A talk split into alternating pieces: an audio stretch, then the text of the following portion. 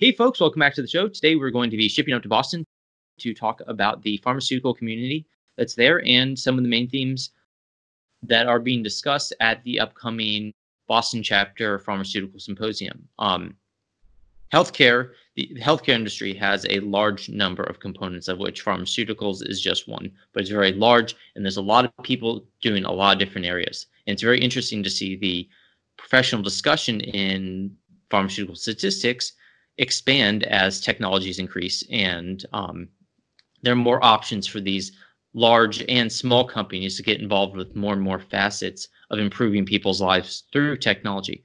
So today we have pretty fun. Uh, we have some great guests. We have uh, Weidong Zhang and Wenting Cheng, and they will be introducing themselves in a second. But this is the first part of a series on some of the these biopharmaceutical issues. So if you like this content, don't forget to subscribe, leave a like, leave a comment, and then you'll hear when the next part in the series comes out. So uh, we'll quickly jump to our intro jingle, and then we'll hear from our guests.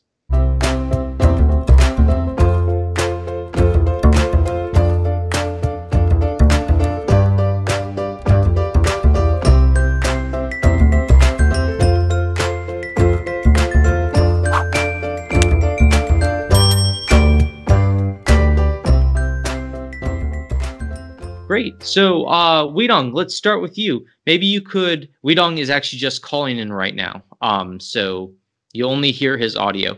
But uh, Weidong, could you maybe give us a little bit of a background about what your professional work is? And then once you both introduce yourselves, we'll then talk about what your involvement with the Boston chapter ASA is. Sure. Thank you, Glenn, for the introduction. My name is Weidong Zhang. Currently, I work for Jounce Therapeutics, which is a startup focusing on immunotherapy drug development in Cambridge, Massachusetts.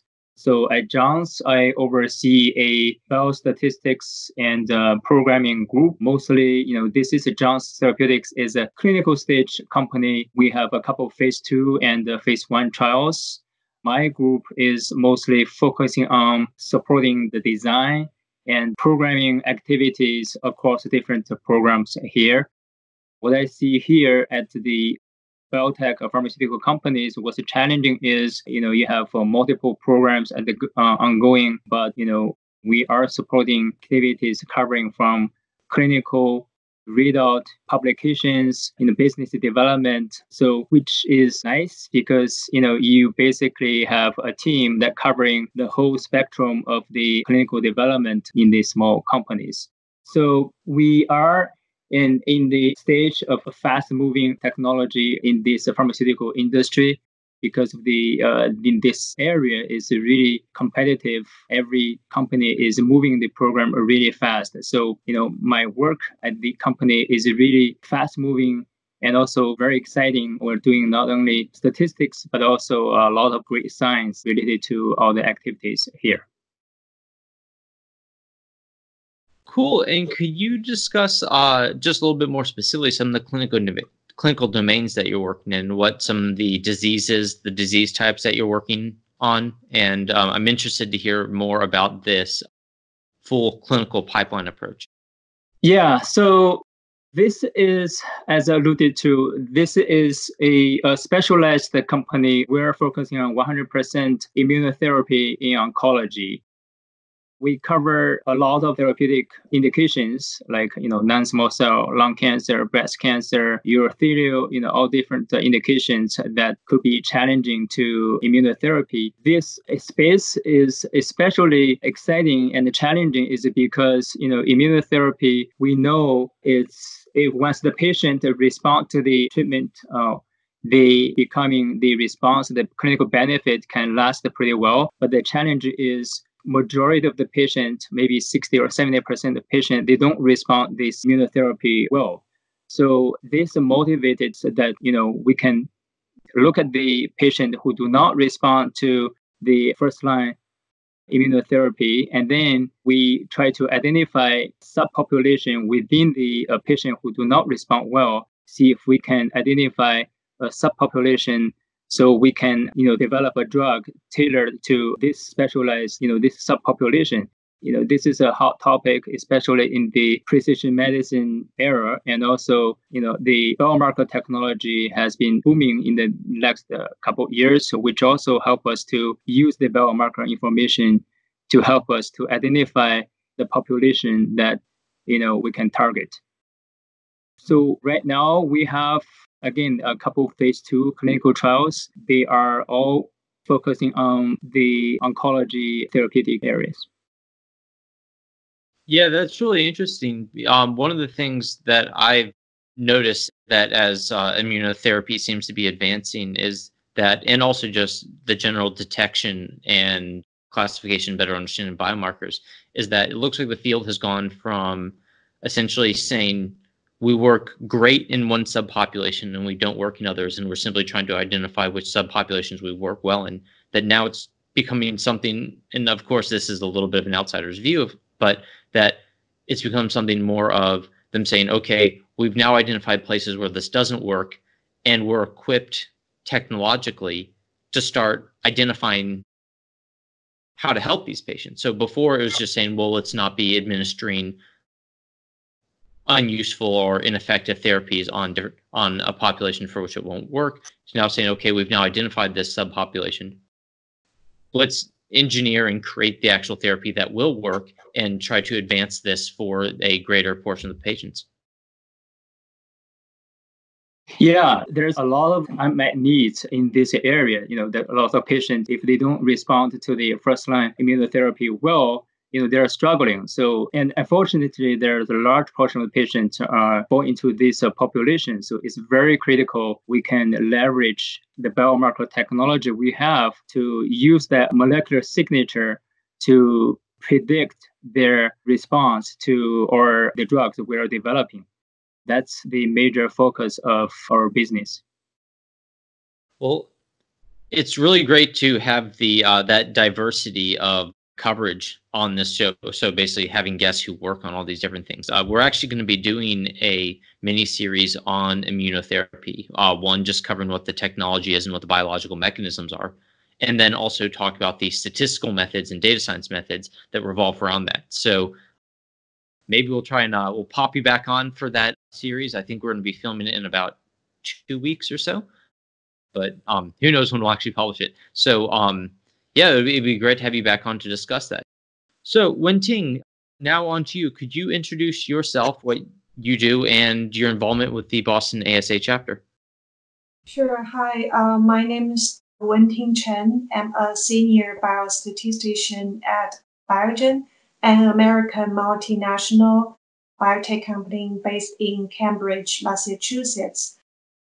I'm a, a junior level uh, statistician working at this company because I uh, graduated from University of Michigan Biostatistics Department three years ago, and uh, I, I don't have too much uh, working experience compared with Weidong, but um, for I'm using the uh, statistical principles and, and uh, where I learned from the University of Michigan and the trainings I have at a Biogen work for the interpretation and the implementation of a clinical trial development. So currently, I'm working on a, a uh, phase two study and an open label extension study for the disease area of multiple sclerosis. This is this is a disease modifying therapy for the disease multiple sclerosis, and the indication will be multiple sclerosis, acute optical optical neuritis, and other associated demyelination diseases. Currently, we we are still uh, the study is ongoing, and I'm very glad to work on this study and the uh, clinical program and use the statistical expertise and uh, the tech, uh, statistical methods and modeling I learned so far to help the development of this investigational drug. Could you just describe what this disease is, just so that uh, people who aren't familiar with it, what is this disease? What are the symptoms? What does uh, what does it entail? The disease is called a multiple sclerosis.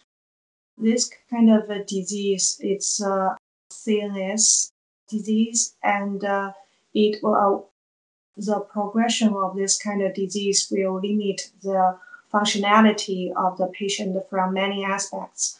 For example, the patient they have a limitation in their walking or in their hand ability and many other aspects of the their functionality respectives. So uh, for for this kind of a disease, there has been multiple drugs, but um, many of them are focused on the control of the disease progression. So for the drug that I'm working on, it's aiming at the improvement of the disease. It's working on the improvement of the uh, functionality of the patients. Great. And now maybe uh, could both of you just very quickly, um, in a sense or two, just describe to us what your involvement is with the ASA Boston chapter. Wenting first. Uh, sure. So currently, I'm the uh, uh, secretary of the American Statistic Association Boston chapter, and I'm also on the planning committee of the Boston chapter. Since and at the end of 2018, I think it's my great honor to join this uh, statistical community and uh, to um, use the expertise and my time to contribute to this statistical community. So we had a lot of uh, local activities so far, both in terms of um, academic presentations and also some industrial symposium and events. For example, this Boston uh, Pharmaceutical Symposium. So we don't. Could you very quickly tell us what you do with the Boston ASA chapter, and then introduce us to this pharmaceutical symposium? Sure. Thanks, Glenn. Also, thank you, Wenting, for the introduction of this chapter. So maybe I can start with a little background about, you know, this pharmaceutical symposium. A couple years ago, you know, I was at a few conferences. You know, they're all statistical conferences. I met a lot of people from Boston. You know, a lot of statisticians. We go to Washington D.C. We go to Seattle, you know, we go to all different places. What struck me was I met a lot of stats of you know, colleagues in this industry from Boston in other cities. So I was thinking, you know, why don't we start our own community in Boston area because Boston is becoming a hub for biopharmaceutical, biopharmaceutical and pharmaceutical companies. There are a lot of statistical talents in this neighborhood. Why don't we form our own community so we can have, first of all, you know, scientific and statistical exchange of the ideas and also a social networking. So that was started maybe three or four years ago. We had a first pharmaceutical symposium at Takeda, and then that went really well. So my role since that was mostly involved in planning committee of the pharmaceutical symposium in Boston. So this year is going to be the fourth annual uh, pharmaceutical symposium. Every year, I want to emphasize like the audience like growed a lot since we started uh, the first time four years ago. So this year, we're going to focus on mostly statistical innovations, you know, because we want to get together to have, you know, to exchange the ideas, you know, innovations on statistics and how we're going to impact the pharmaceutical industry in this neighborhood. And also, we're lucky to have two senior leaders in this community as a keynote speaker. One is Dr. Sandeep Menon from Pfizer, who is a senior VP in the early clinical development, and also Dr. Anne Heatherington from Takeda, who is also a, a senior VP in the data science. I mean, again, we want to use this as a platform to you know provide a stage for the statisticians in the Boston neighborhood so we can you know learn from each other you know we can meet friends so we don't have to go to travel to different places for this same purpose. I think this is really beneficial to the statisticians in this neighborhood. And also we're lucky to have this event supported ASA Boston chapter with the leadership of the chair, Dr. Olga Vitek, and we were able to do this, you know, very effective within the ASA organization. Yeah, we don't. I definitely know what you mean about that feeling of going to national conferences just to meet your colleagues who live in the same city as you. Given that I work in the Research Triangle Park, it seems like the North Carolina ASA chapter, for example, we have a lot of people involved, but they're mainly meeting at the national level already. So it's always nice to have something where, you know, when everyone lives within about a 30 minute or 40 minute radius of each other, to have something a little bit more local. So you don't have to be traveling across the country or into Canada to engage in some of these ASA and the associated professional societies events. So I thought it'd be fun to talk a little bit about what are some of the major themes that will be covered in the pharmaceutical symposium. What are I've noticed that a lot of people, when they're working in the field, have a series of shared concerns and shared priorities about what they want to be working on, what type of statistical or medical problems they want to be conquering. What are some of those themes that are going to be covered in this conference? I think for this conference, we're going to focus on statistical innovation and also, especially in the statistical design and uh, new initiatives in terms of the, you know, we're going to have statisticians working in some of the new areas like, you know, wearable device, how we're going to use those uh, digital data to support our clinical development. In addition to classical innovative design, you know, how all those design gonna impact the clinical development. So I think this is going to be something very new to this year's conference. I think I'm very excited to have them to be able to present their work here. I agree with Weidong's point that we have a lot of wonderful talks uh, focused on the uh, clinical trial development wherever the statistical principles is needed and uh, we have a lot of uh, statistical innovation uh, topics this year. And I also want to mention that as this is a fourth annual symposium, our topic is more and more innovative and more and more clinical trial development focused. Because the previous year's symposium uh, may have broader topic because it's like at the earlier stage of the this is important. But as we have more attendees and we start to attract more speakers, uh, they really they are uh, these uh, invited talks. They really present and demonstrate a very broad aspects of the statistical innovations and its best practice in the clinical trial development. So we are very glad to have a lot of good invited speakers this year. And uh, also, apart from this uh, this uh, series of invited talks, we also have a poster session aiming to uh, provide uh, opportunities for more junior statisticians or even um, academic researchers if they would like to present their research and their work related to the clinical uh, trial development. So this is another attraction of uh, this symposium as well. Yeah, I definitely like the idea of giving young researchers and early career professionals opportunities to shine and engage in the profession. Um, that's how we keep things fresh and make sure mm-hmm. that people don't fall off the radar as they develop their career. I'm a bit curious though about um, the discussion about innovative clinical trial design. So I assume that this is different types of clinical trial design, design an experiment that deviate from the usual randomized controlled trials and things like that. What are some of the um, sort of innovative or interesting design topics that are going to be discussed, and sort of what types of clinical challenges or logistic challenges are they trying to overcome?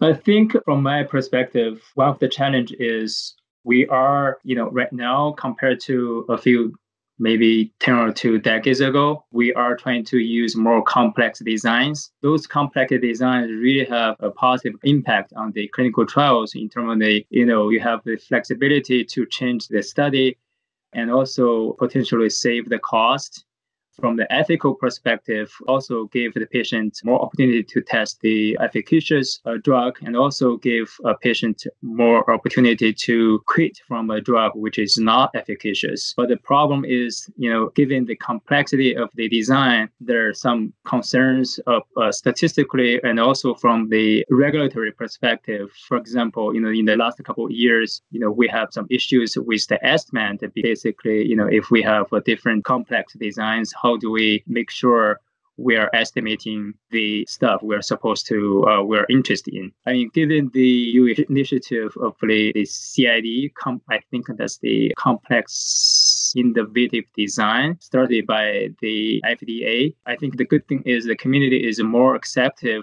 to leverage the complex design, you know, to make sure uh, it works, you know, to our benefit. But realizing this is still a little bit early stage to how to use this complex design to help us. I think there's going to be a lot of uh, continue a lot of uh, discussions, not only in this symposium, but in you will hear in different uh, places and different conferences. This is continue to be a focus in terms of how we're going to use that design, leverage the power of the design to help us to make sure we can have efficient trial.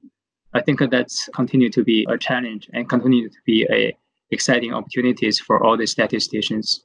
Yeah, as uh, sort of the clinical demands become greater on trials, because we are expecting more and more things from clinical trials these days. But also just the variety of information that we can be incorporating and try to have a more holistic view of the information that's being generated from a clinical trial. There's a lot that people want to bring to the table if possible, because why throw out information if you can have it? But of course, information doesn't come from for free. But I think some people, when they hear this a priori, the idea that, oh, changing clinical trial design or adapting according to what the data is being generated, they might think that they might become concerned because it brings up the idea that, oh, well, there's this idea that, you know, the experiment should be proposed, it should be executed, it should not be changed. And that you don't want people sort of cherry picking the data and augmenting the trial as it goes in order to try to achieve one outcome as opposed to the other and I think that's you know it, it's a it's a, it's a concern as far as you know in most scientific aspects you don't change the experiment halfway through and start trying to do something else. But at the same time the complexity of the actual clinical applications can become so great that there's a lot of bugs in the system that you can't work out a priori. Or there's bugs in the systems that you know when you're trying to deliver a therapy or optimize a therapy for a specific patient that there's a lot of problems that crop up in actual uh, from a clinical utility perspective that you can't really you know pinpoint and control during the trial design process. So i'm curious if you have some thoughts on that as far as what are some of the main reasons why we're looking to essentially have more control over the clinical trial in the meantime and how it's meant to essentially better support clinical science not undermine clinical science by people trying to simply achieve certain clinical endpoints?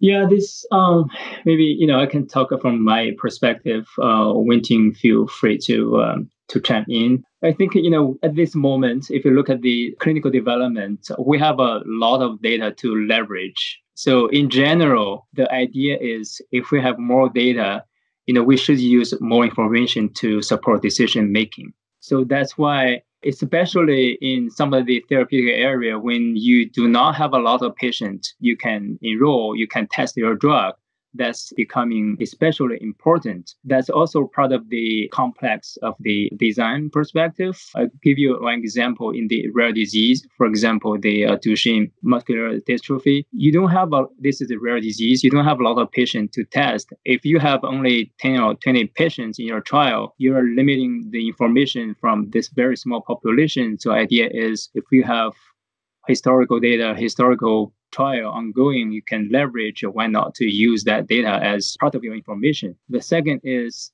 sometimes when you test the drug is not very ethical to have a control arm, which you give patient placebo, and it's the same for uh, DMD as well. You know, you I think a, a few companies they uh, they got the drug approved with a control arm, but they use the historical control as their reference to you know present to the regulatory. But there's a challenge as you alluded to glenn is when we use the external data the question becomes you know the quality of the data uh, the second eh, the uh, whether the population is comparable to the population you're testing. So that you know, I think the regulatory in general they are supportive to incorporate more information outside the trial, but you really need to be careful in terms of what information you're bringing into this trial. You know, how you're going to use that information statistically to support your decision.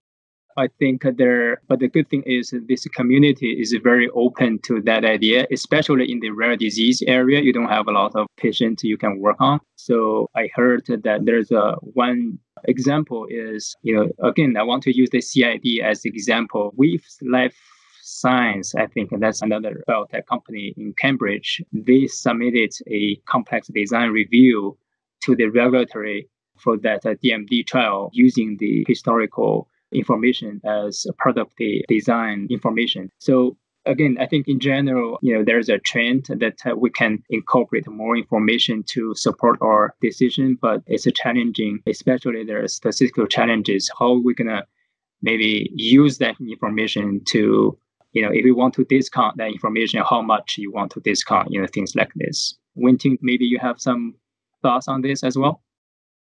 Yeah, thanks, Weidong, for giving these uh, great examples. I think in terms of like uh, when we uh, have a clinical trial that we don't have a placebo arm or when the sample size is very small, definitely there are a lot of uh, statistical innovations about how to use external information or historical information to help uh, make the business decision making and to help develop the strategies for the clinical program. And uh, in terms of uh, uh, interpretation from a statistician perspective, uh, that often involves the use of a Bayesian methodology because as we know previously in the pharmaceutical industry, Bayesian uh, principles and uh, its modeling is not very popular.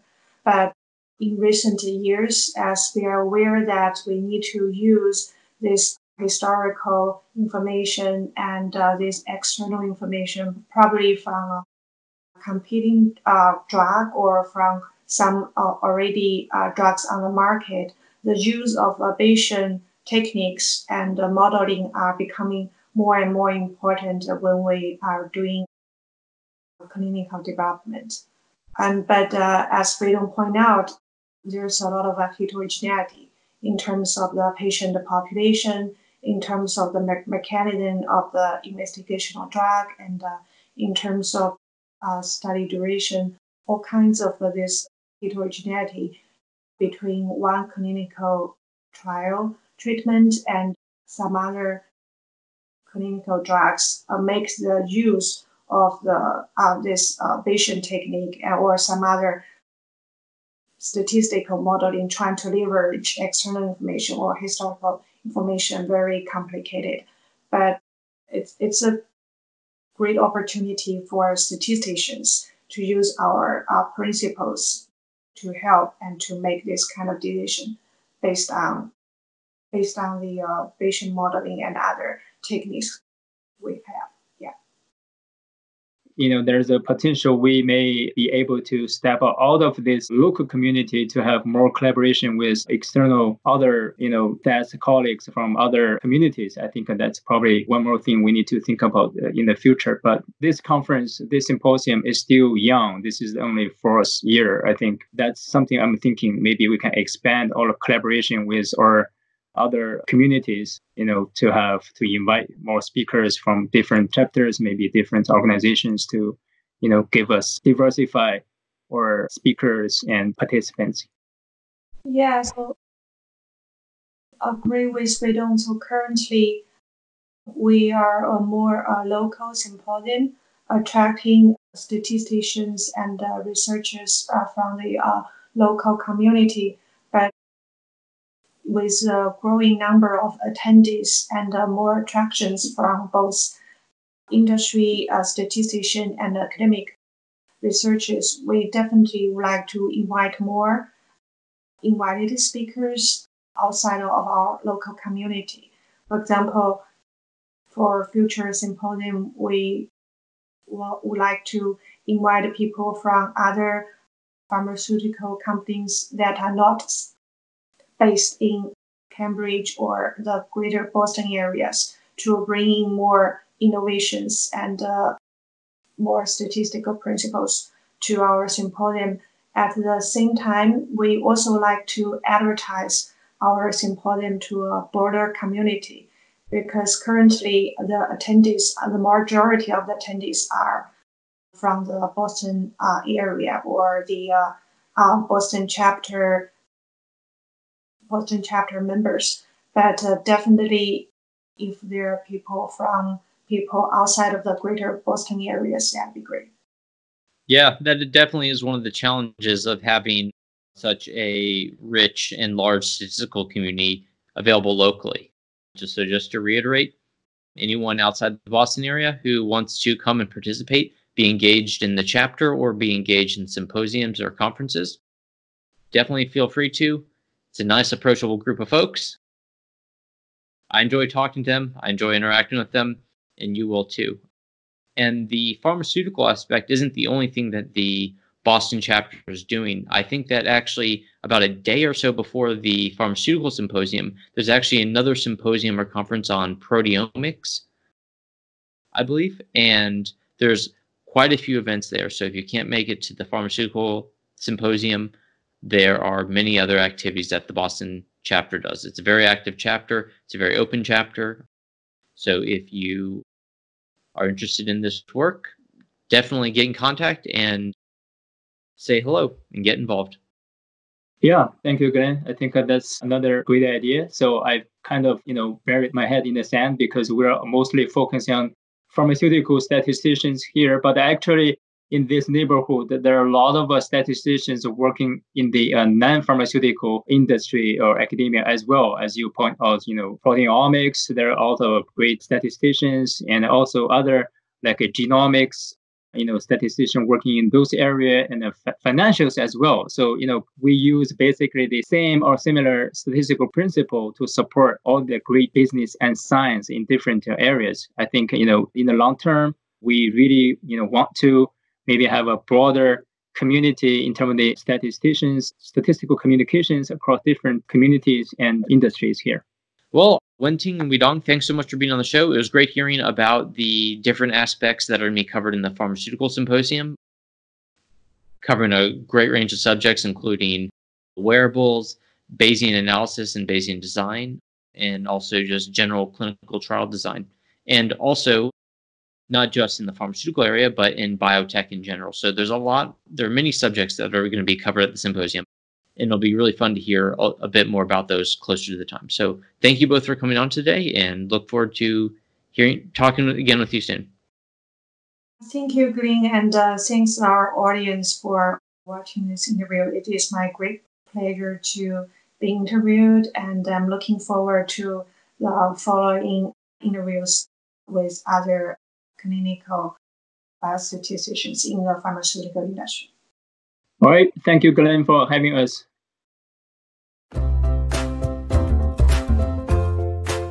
Hey, folks, it's Glenn. I hope you enjoyed this episode of Pod of Asclepius. If so, please consider leaving a like, a comment, and hitting that subscribe and bell button. For a small channel and every bit helps. If you have a department, a lab, or even just friends who would like this episode, definitely forward it along. I don't have any of those things, but if you do, you should definitely celebrate by sending them an episode. We've got plenty of episodes on healthcare topics, particularly on data science and machine learning, so check out the other episodes on the channel or some of the playlists. You can also check out our website to join our mailing list or see our sponsors. Thanks so much to our sponsors for their support. And while the views discussed on the show are undoubtedly scintillating, they don't necessarily represent the views of our sponsors, the speaker's employer, my views, your views, my neighbor's cat's views, your cat's views, or anyone else not saying the words. In fact, they might not even represent the speaker's views by the time you're hearing it, so be sure to subscribe in case they come back onto the show to change their mind. See what I did there? Thanks again.